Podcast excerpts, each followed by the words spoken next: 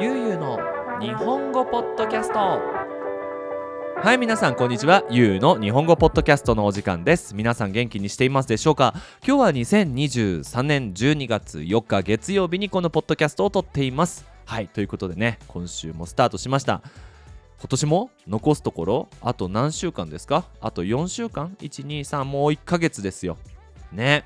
もうあと1ヶ月したらもう2024年ですね。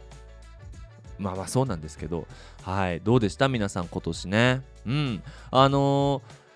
ー、昨日は12月3日ということであの世界的にねあのー、日本語能力試験 JLPT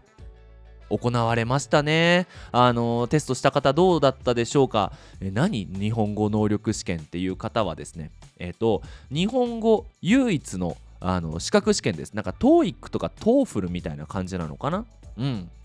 で、あの日本語を勉強している外国の方は皆さんこの JLPT を受けてでそのなんかこうね5つレベルがあるんですけどねあの N N5 から N1、N1 まであのレベルがあって N1 が一番いいレベルなんですけど、まあ、そのレベルによってなんかこうね大学院の進学が決まったり就職が決まったりとかなんかこの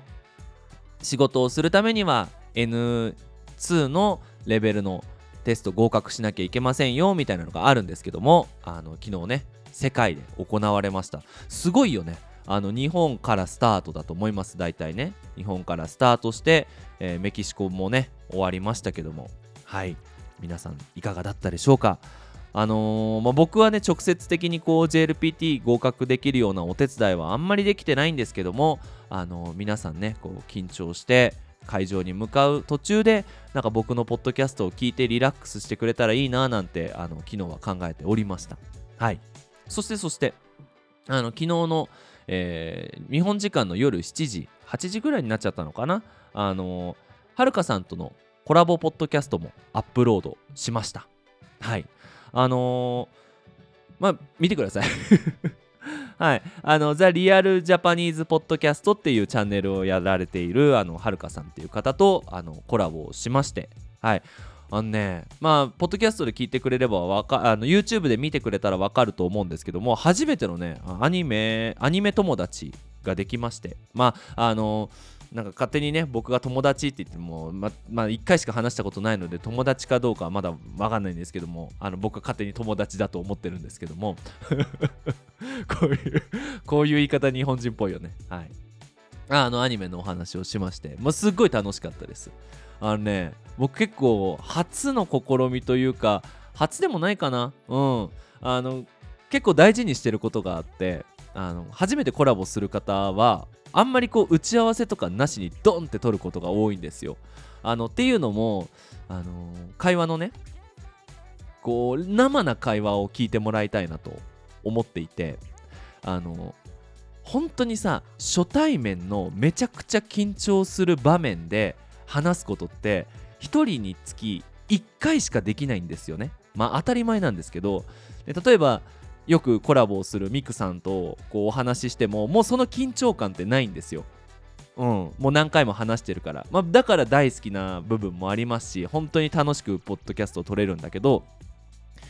初めて会う人ってやっぱ気使うじゃないですか。なんかこうタブーなテーマを話さないようにとか、まあ、できればよく思ってもらいたいですしかといってなこいつ話しすぎてんなとも思われたくもないし、うん、っていうこう微妙なプレッシャーの中会話をする。これってめちゃくちゃ貴重な経験ですし、まあ、皆さんも絶対いつかねこれから日本人の方とお話しする時にその初対面初めて会う時に、まあ、どうやって話せばいいのかどれぐらいのバランスで話せばいいのかあここはゆうさん失敗してるなあここの聞き方うまいなみたいな感じで聞いてもらえると多分いいのかなと思っております。うん。まあ、今回ねその、まあ、本当にもうバチバチに、まあ、バチバチってこれ結構何カジュアルフレーズなんですけどバチバチに初対面本当に初対面のシチュエーションとはまた違うんですよ。っていうのは僕もそのポッドキャスト前にそのはるかさんのポッドキャスト聞いて大体どんな方かっていうのを知ってたしはるかさんも多分コラボする前に僕のポッドキャスト聞いてくださっていてまあ大体こういう人かなっていうのが分かってる状態で初めましてだったのでまたちょっと違うんですけども、まあ、それでもね皆さんのためになればいいかなと思っております。はい。で、まあ、あのそこでね出たテーマだったりするんですけどもあの話してみてねあすごく多分お友達になれそうだなっていう雰囲気があったんですよ。でそれはその会話の前にポッドキャストを聞いていてあなんかこの方多分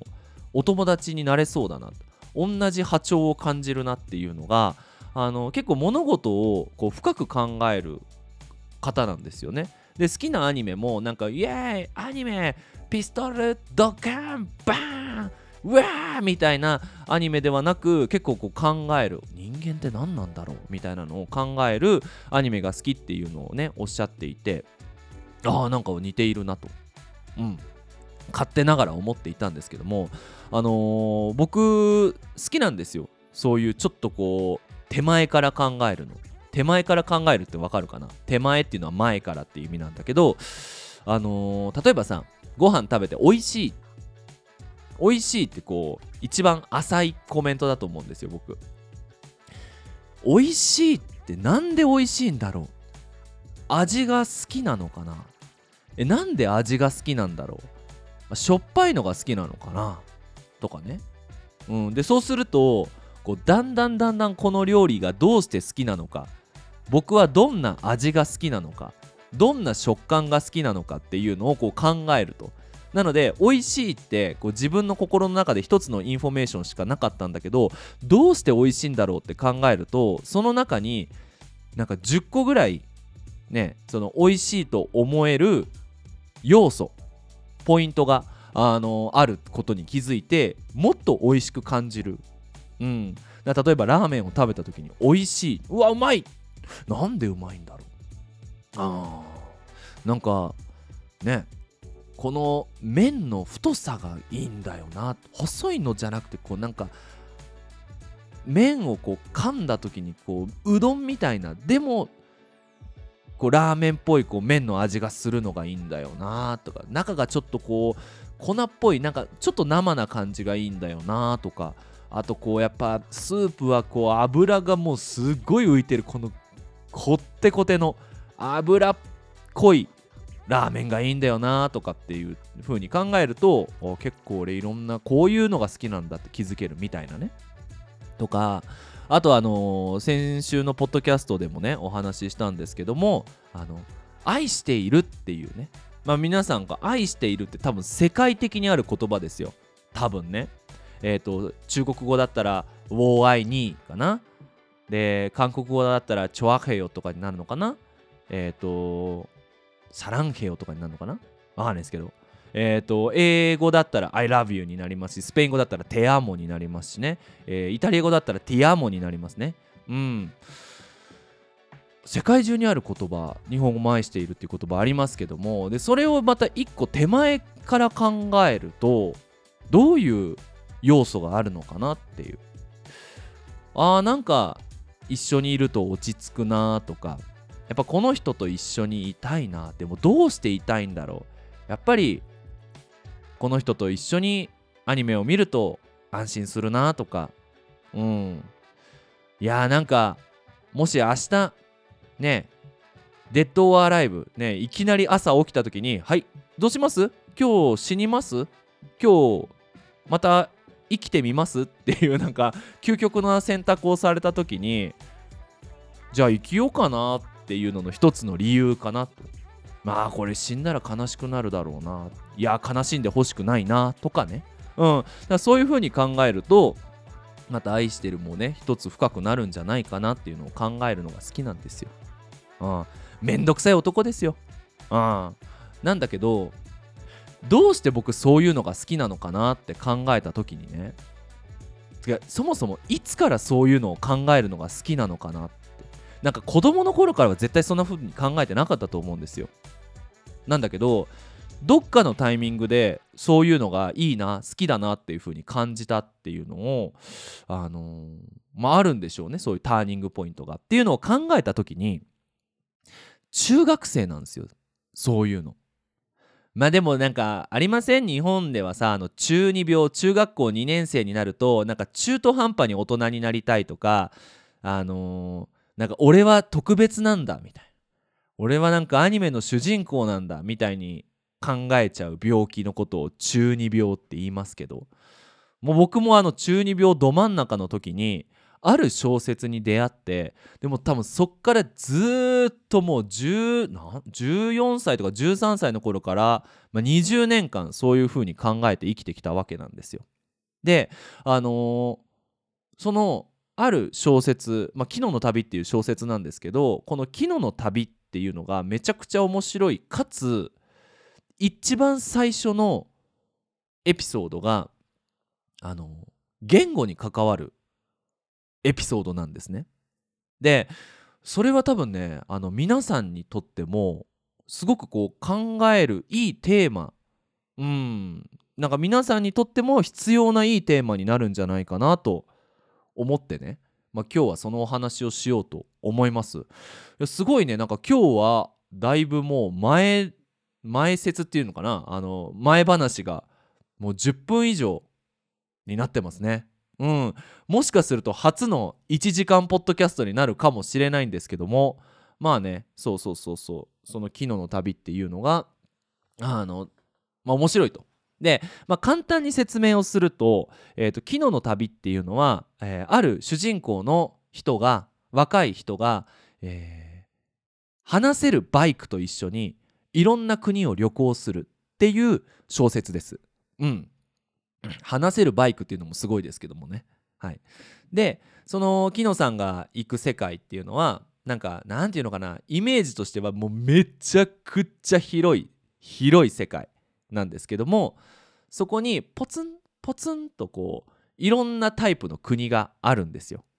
こうイメージとしてはこうハイウェイをバーッと走っていくと。でもう周りに何にもないハイウェイダーって走っていくと「あの進撃の巨人」で出てくるようなこう壁に覆われた街があるんですよ。それが一つの国になるなるんですね。でそれぞれのこう行く国行く国っていうのはなんかねすごいエクストリームなシチュエーションがあるわけですよ。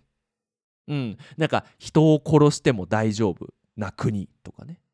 うん、で、まあ、実際そういうエクストリームなルールがあったら、まあ、人間はどういう風になるのかっていうね、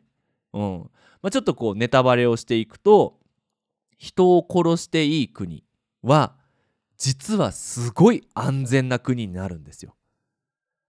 でみんな何言ってんだよと。そのね。人を殺しても大丈夫な国が安全になるわけないだろうっていうふうに思うんですけども意外とねこう物語を読んでいくとなるほどなと。まあ、確かにまあ SF だからどうなるかは分かんないけどこういう感じだったら人を殺しても大丈夫っていう法律を作ることで逆に安全になる可能性はあるなみたいに考えられると。うん、で、まあ、そういう風なねこうエクストリームなルールがある国にいろんなとこで行ってでキノ君は世界を見ると。これが面白いんですよ。キノの旅もいいですよね。でサブタイトルもあって「ザ・ビューティフル・ワールド」っていうサブタイトルがついてるんですよ。美しい世界。でもね全然美しくなんかなんかないんだけど、まあ、美しいんですよ。あ深いんですよ。ちょコーヒー飲むね。そうなんですよ。まあねその中のその僕が初めて「キノの旅」の小説を買ったのはもうジャケ買いです。もうその表紙ね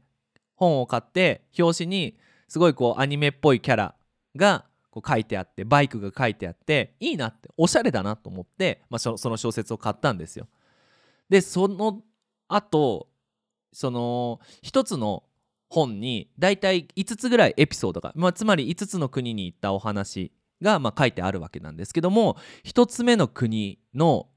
そのお話を読んでもう心ガシッて掴まれてなんて面白い小説なんだろうっていうふうに思ってもうそっからずっとですよ20年近く小説を読んでいるんですけどもね。であの、久しぶりにねそのはるかさんのポッドキャストで「まあ、昨日の旅」っていうのいいですよっておすすめした後にそうだとまたちょっとスタートから読み直そうかなと思ってねで読み直してその1話目を読んだらねいや面白いなと。はい。っていうので、まあ、今回のお話がスタートするんですけどもえっ、ー、とめちゃくちゃ15分のんびり話してましたね。はい。まあ作業用に使ってください。うん。えっ、ー、とテーマはですね言語の最も優れているポイントは100%伝わらないことっていうテーマで話していきます。そう。言語っていうのは私たちにとってのコミュニケーションツールです。はい。いろんなコミュニケーションツールがあるんですけども、まあ基本的にこの世界の私たちがコミュニケーションしたいと思った時に使うツールは言語ですよね。ね。書く言語もあるし話す言語もあるけども大体言語を使うと。ね。よしじゃあ会社の人に今日の仕事を伝えようと今日この仕事をしてほしいからっていうお願いをする時にねダンスでそれを伝えないですよね。うんまあ、ジェスチャーでも伝えないですよね。ジェスチャーだけだと何？え怖い怖い怖いってなりますよね。まあ基本的には言葉を話してそれにジェスチャーをプラスして説明をしたりとかしますよね。うん。ねプロポーズの時に鳥みたいにダンスしか踊らなかったらちょっと怖いですよね。だから「っうっうっ」つってパサッパサッパサッパサッってこう手を手を動かしてで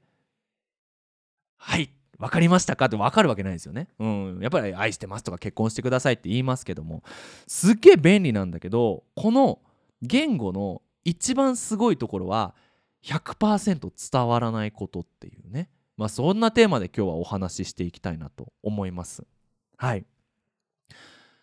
ではよろしくお願いします。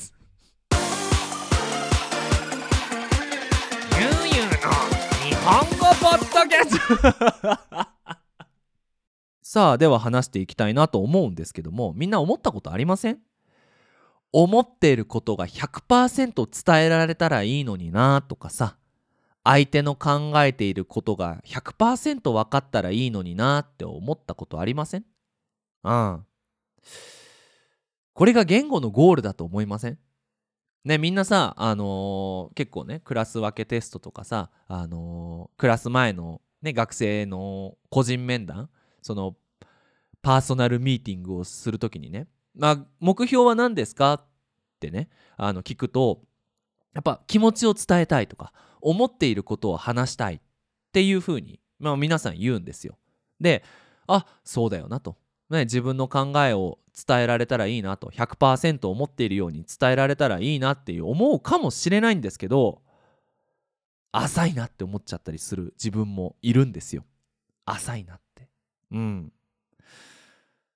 伝えたいことっていうのは本当に私たちが思っていることなんだろうかっていうテーマで話していきたいんですね。うん。まあ例えばさあのー、ねゆうすけ今日何するって言われた時に今日？今日ねうん今日これから仕事してお昼ご飯食べてで夕方にはこんな仕事してみたいな話をねすると思うんですけど本当に正直に100%僕の思っていることを話すのがいいのかっていうと実は現実世界ではそんなことはないんですよ。もっとことは複雑なんですね。思っていることが話せたら成功やったーみたいなわけではないと。じゃあ私たちは日本語を話す時に今も私日本語話してますけどね言語を話す時に何を伝えたいのかどうして伝えたいのかっていうのを僕考えたんですけどこれ僕3つのポイントがあると思うんですね。1つ目が相手に丸は丸 えっと1つ目は相手に丸々と思われるために。2つ目は自分の本当に思っていることを隠すために。3つ目は相手を自分の思うように動かすために言語を話すんじゃないかなって思うんですね。まあ、1つ目の相手にまると思われるために。っていうのは、まあ、皆さん何となくイメージできると思います。ね。例えばこういうねお話をする時に僕の目標は多分みんな 皆さんに皆さんに皆さんにあゆうすけって面白いやつだなって思われたいんですよ多分別にどうでもよかったらこんなポッドキャスト撮らないんですようんゆうすけってちょっと他の人と考え方違うなとかあのあ俺もこういう考えだわ。あやっぱゆうすけって面白いやつだなっていう風に思われたいがためにこうやって今20分ポッドキャストを撮っているわけですよね。うん、とか例えば何でしょうね。会社でねいろんな人と話すと思うんですけども日本人だったらなんか面倒くさくないやつ。うん。面倒くさくないやつだと思われるためにいろんな話をしたりとか話し方を気をつけたりとか話しすぎないとかっていうのを、まあ、皆さん話すと思うんですよね。ね。例えば相談している時に相談している時にね何だろうな僕はこんな人生大変なんだっていうのを話す時に僕はかわいそうだって思われたいと。僕はこんなに頑張っているのに社会のシチュエーションは全然良くならない。周りのシチュエーションは全然良くならない。かわいそうだと思ってほしいと。人間関係の相談をする時も僕はこんなに優しい人間なのに僕はこんな人間なのにこいつは俺のことを分かってくれない。あいつはひでえやつだと。何々君はかわいそうなやつだと思われたい。とかね。とかね。うん。面白い話をする。ね。なんで面白い話をするかがああこいつってユーモアあるなって思われたいっていうふうに相手に何々たいと思何々と思われるために私たちは話すんじゃないかと。そこに本当に思っていることとか本当の気持ちは時々あったりなかったりするんじゃないかなって思うんですよ。例えばさその人間のね人間じゃない人間関係の相談をする時に本当は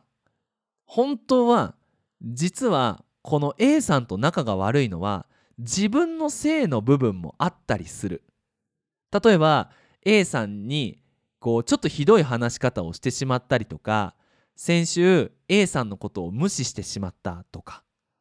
でもその部分は言わないで A さんはねなんか僕が話すといっつもね嫌な顔するんですよとかって言っちゃうと。心の中にあるメッセージはちょっと違ったりする。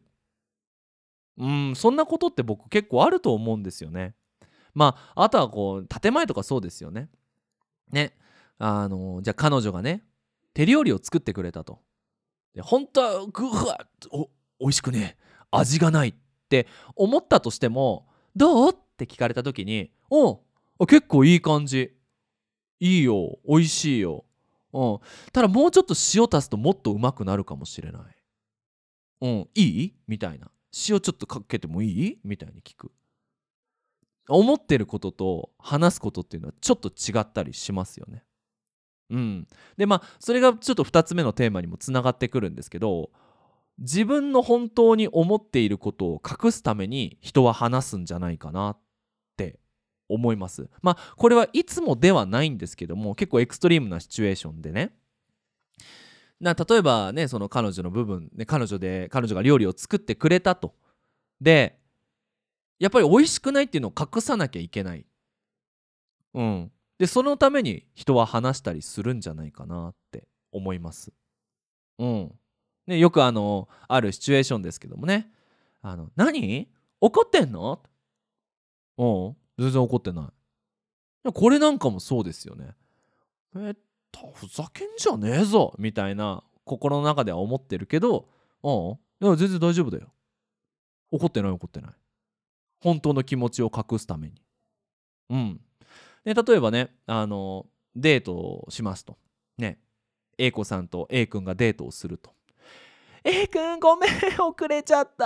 20分遅れちゃった。めっちゃ待ったうん全然待ってないよ。大丈夫大丈夫。でこれからどこ行く？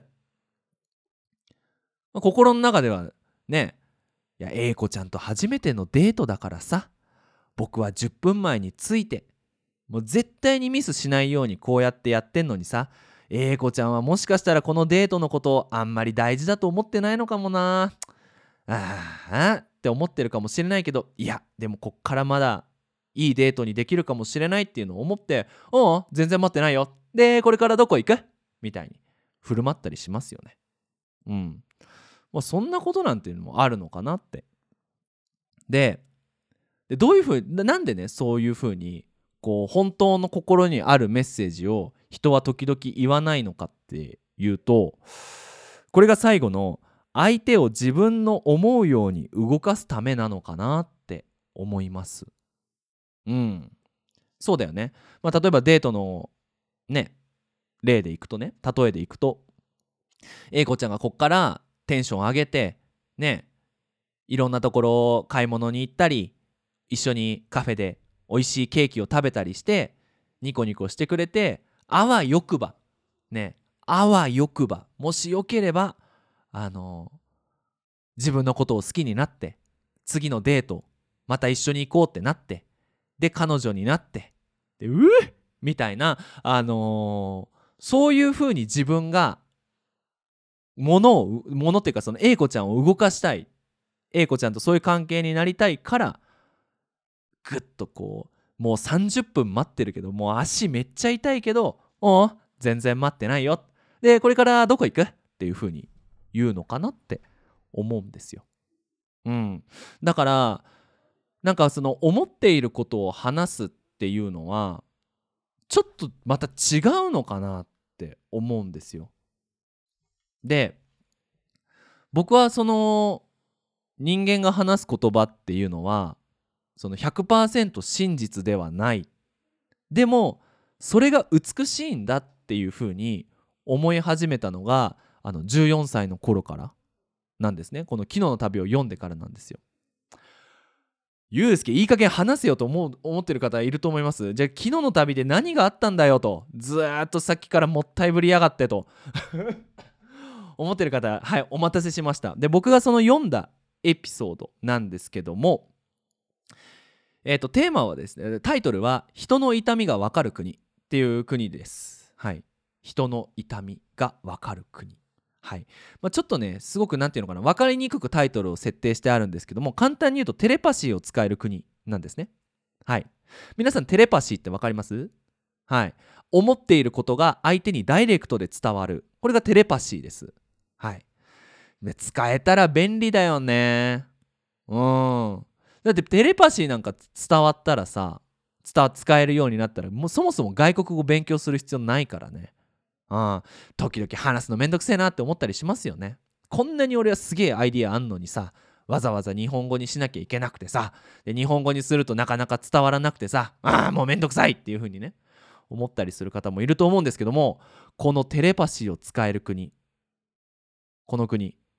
滅びます。なくなります。人がいなくなります。はい。ね。いくら戦争があっても国はなかなか滅びないですけどもテレパシーが使えるようになると国は滅びます。すごいっすよね。なんでって思いません？まああのまあその国のねあの全部に言っちゃうとネタバレになるのであのポイントポイントで話そうと思うんですけどもまあ、テレパシーを使える国にキノ君が行くんですよ。でそうするとね人がいる気配があるんだけど全然街に人がいないんですよ。で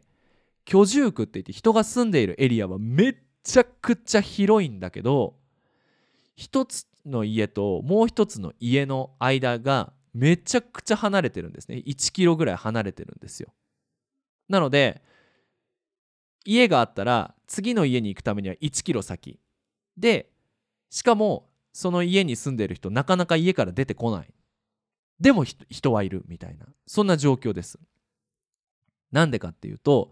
相手の気持ちが分かってしまうからなんですね。で、まあ、そんな世界でキノ君はあるその男の人と出会うんですよ。で男の人が「わあ!」みたいな「俺の考えてることを読まないでくれ!」っていう風に泣きながら頼むんですけどキノ君は「はて?」ってどどどういうことです？みたいなことを言うんですねで男の人が「え？もしかして俺の考えてることわからない？わかんないの？本当に？わかんないのか？よかったっていう風になるんですね。で、でキノ君がちょっと怖いなと思いながらもなんでですかってちょっと状況を説明してくださいって言ったら実はその国はテレパシーが使えるようになってしまって相手のことが分かってしまうからもう一緒に住めなくなるんだっていうふうにね言うわけですよ。でその男の人も昔彼女さんがいたんだけどその彼女さんがねある日花に水をこうあげてたんですけどやりすぎてたんですよいっぱい花に水あげちゃってたんですよでその男の人は何回言ったらあの人わかんだろう？うん。話聞いてんのかな？たくはやりすぎたら鼻枯れるっつうのにっていうふうに思ったと。でその後にまあでもねその彼女さんが花に水をあげてるのはありがたいことだから優しく言おうと思ったらその最初に思った気持ちが彼女さんに伝わっちゃったんですよ。何回言ったらわかんだみたいな。で彼女さんもうブチギレですよ。めっちゃ怒るんですよ。何よって。朝こうやって頑張ってやってんのにって。あんたは何にもやんないでソファーで携帯ばっか見ていいわね。勉強できるやつは勉強だけしとけばいいんでしょ。みたいに思ってしまったのがまたダイレクトで伝わると。でもそしたらもうずっとこうテレパシーで喧嘩です。もうコントロールできないと。で家を出てしまう、まあ、そんな状況が国の至る所でその起こってしまって最終的に一緒に人と住めなくなると人間が怖くなってしまってでもう一緒にいられないから、まあ、子供もできませんと。子供もできないから、まあ、この国はもうあと50年60年ぐらいするともう滅亡ですよ。さよならになってしまう。っていうようなお話なんですよね。で、まあ、この件でね私たちが分かるのって言いたいことを我慢する力を持っているからこそまだ世界が壊れてないんじゃないかなって思うんですよ。うん。そうですよねさっきの人も本当にテレパシーが使えなければだよもう何回も言ってんのにその花にはいっぱい水あげちゃダメだっってっていうふうに思ったとしても一回考えてその気持ちを我慢してさっきの言った相手に優しいやつと思われるために本当に僕がふざけんな何回言ったら分かるんだよって気持ちを隠すためにそして相手に気持ちよくまたその花にねちょうどいい量の水をそのかけてもらうあげてもらうためにあありがとうあのさその水なんその花なんだけどちょっとあげすぎると枯れちゃうんだよね。ごめんね。あの俺花に水やってないんだけどさあのちょっとにしてくれるかな？みたいな言い方をする。これが言語の一番すごいポイントでこれはこれが言語でできるから直接伝わらないから思ったことを我慢するから世界はまだ壊れてないんじゃないかなって思うんですよ。うん。これねまあ本当に戦争なんていうのは良くないことなんですけども戦争があっても人は何度でもやり直せるですよね。まああの人はっていうか、まあ、死んじゃったらもう何もできないんですけど、まあ、その子供の子供がまた新しい国を作れることができるんですけどもし人間にテレパシーっていうね相手のことをダイレクトに分かる機能が備わっていたら多分ね一緒に生きられないと思うんですよ。うん。そうなのでこう僕らの世界この今私たちの住んでいる世界っていうのは言葉をコミュニケーションツールにしてそういうね優しさとエゴでできた世界なんじゃないかなって思うんですよ。うん。やっぱり相手を傷つけたくないっていう優しさとでも結局は自分がよく思われたいっていうエゴで生まれた世界。うん。やそう思うとね多分その当時の中学生の時のゆうすけくんも思ったはずなんですよ。言語ってすげえなって言葉ってすげえなっていう風に。うん。なんか伝えるだけが全てじゃないそういう機能が備わってる。そのあえて我慢するところまで言語伝えないっていうオプションをときながらもでも伝えるアクションができる。これを完璧に選べる言語ってすげえなって。つまりその彼女が作ってくれた手料理が美味しくなかった時に美味しくねえなって思いながらも一回自分で考えて次彼女がもっと美味しい料理を作ってくれるためにプラス彼女が怒らないように自分はいい彼氏だっていうのを思われるためにおいや美味しいよ。めちゃくちゃいいけどこれ塩があったらもっといいかもっていう言い方ができるっていうのがすごいなって。本当にすごいことなんだなっていうふうに思うわけです。わかるかな？わかるかな？ちょっとだいぶ深くなってきちゃったんですけども。うん。だからまあ結論としてはその言語は不便さがあるから素晴らしかったり逆に不便さがあるから伝わらないからこそいいんじゃないかなって思うんですよ。うん。なんかねあのー、最後のシーンでですね男の人とキノくんが見つめ合うんですよ。お互いの顔を何にも言わない。で話せるバイクのエルメスくんがその出発した後にね「何？昨日あの男のこと好きになったの?」なんかもう結婚して一緒に住むのかと思ったよ。ははみたいな感じで冗談を言うんですね。で、キノくんが、いや、違うよっていうふうに言って、え、じゃあ男の人はどうしてキノの顔を見てたのまあ言葉では聞こえなかったけど、死ぬなよって言われたような気がする。だから僕は心の中でありがとうっていうふうに答えたんだ。なんで言葉で言わなかったの？っていや言葉で言う必要はないからさみたいな感じで終わるんですよ。うん。まあ、結局最後は伝わらない言葉にもならないテレパシーでこう会話をして終わるんだけどその時に男の人が思っていたことっていうのは本当に死ぬなよってていうふうに思っていたのかなんだよ一緒に生活したらめっちゃ面白い毎日過ごせるのにクソなんで言っちゃうんだよって思ってたかもしれないしうんなんだろうなねあのバイク話せるんだなって全然違うことかな考えたかもしれないしお腹すいたなーっていうふうに思ってたかもしれない。うん。でで昨日はそれを見てそのシチュエーションを感じ取って死ぬなよって言われた気がしたと。これはもう完全に昨日の想像なんですよ。なんだけどもそれでいいのかなって思ったりする。うん。ってなるとねテーマが戻るんだけども言語。みんなはね日本語勉強して思っていることを100%伝えたいっていうふうに思っているかもしれないんだけどもそうではないかもしれない。ことはもっとシンプルでありことはもっと複雑なのかもしれない。っていうのをまあ皆さんに伝えたかったんですよ。うん、でしかもみんなが話すことっていうのはそういういろんなこう何て言うかなエゴフィルターとか優しいフィルターを通して出てきた言葉なのでそのまんま受け取る受け取っていいのかなっていう。うん。のもあるんですよ。ちょっとめんどくさい人間なんですけども。なので僕はあの「やぶの中」っていうポッドキャストでも撮ったんですけどあの人間関係のその相談を受けた時にそのまんま受け取っちゃダメだと思うんですよね。うん、それは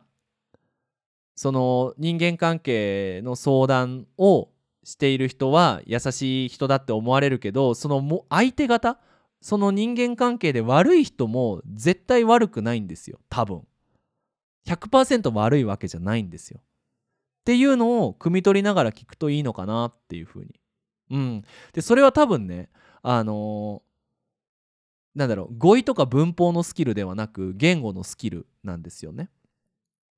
でそれをうまく使えればもっとこう深くメッセージは伝わるし受け取れると思うんですよね。うん。そう。だからそのなんか人間の深さがすごく綺麗だなって beautiful world だなっていうふうに思いました。うん。ということでねまあこれから多分 JLPT も終わってでまたねその JLPT の勉強を始める人もいるしちょっと会話の練習してみ練習してみたいなっていう人もいるだろうし、まあ、いろんな方がいると思うんですけどもじゃあこれから自分の話す日本語っていうのがその気持ちをダイレクトに伝えたいだけを考えて話してしまうときっといいコミュニケーションっていうのはできないのかなって思います。で常に周りを見たり自分の伝わる気持ちを考えたり、ね、さっきの言った自分がどう思われるのかそれを話したらね。で本当に思っていることを話すことが今このシチュエーションでいいのかどうかとか実際相手にどう動いてもらいたいのかこのまま話を聞き続けてほしいのかかわいそうだねって言ってほしいのか何か質問をしてほしいのかなんかこう分かる分かるって共感してほしいのかっていうのを考えた上で最後に話す一言っていうのが素敵な日本語の一言になるんじゃないかなっていうところで今回のポッドキャストは終わりにしようと思います。はい。ということでね40分いきましたね。頑張って話せました。うん。よかった。逆に1時間とかにならなくてよかったです。はい。まあね今回のポッドキャスト聞いてみてうわ話してみてやっぱり日本語でコミュニケーション取ってみたい。そういう複雑なこう人の気持ちが現れた会話の場面に自分をね投じてねまあなんだろうその会話のシチュエーションに身を置いてそのシチュエーションの中で会話を楽しんでみたいという方はぜひぜひ僕の会話レッスン入ってくれたらいいかなと思います。あのー、まあ、僕ねこうオーガナイズはしているんですけども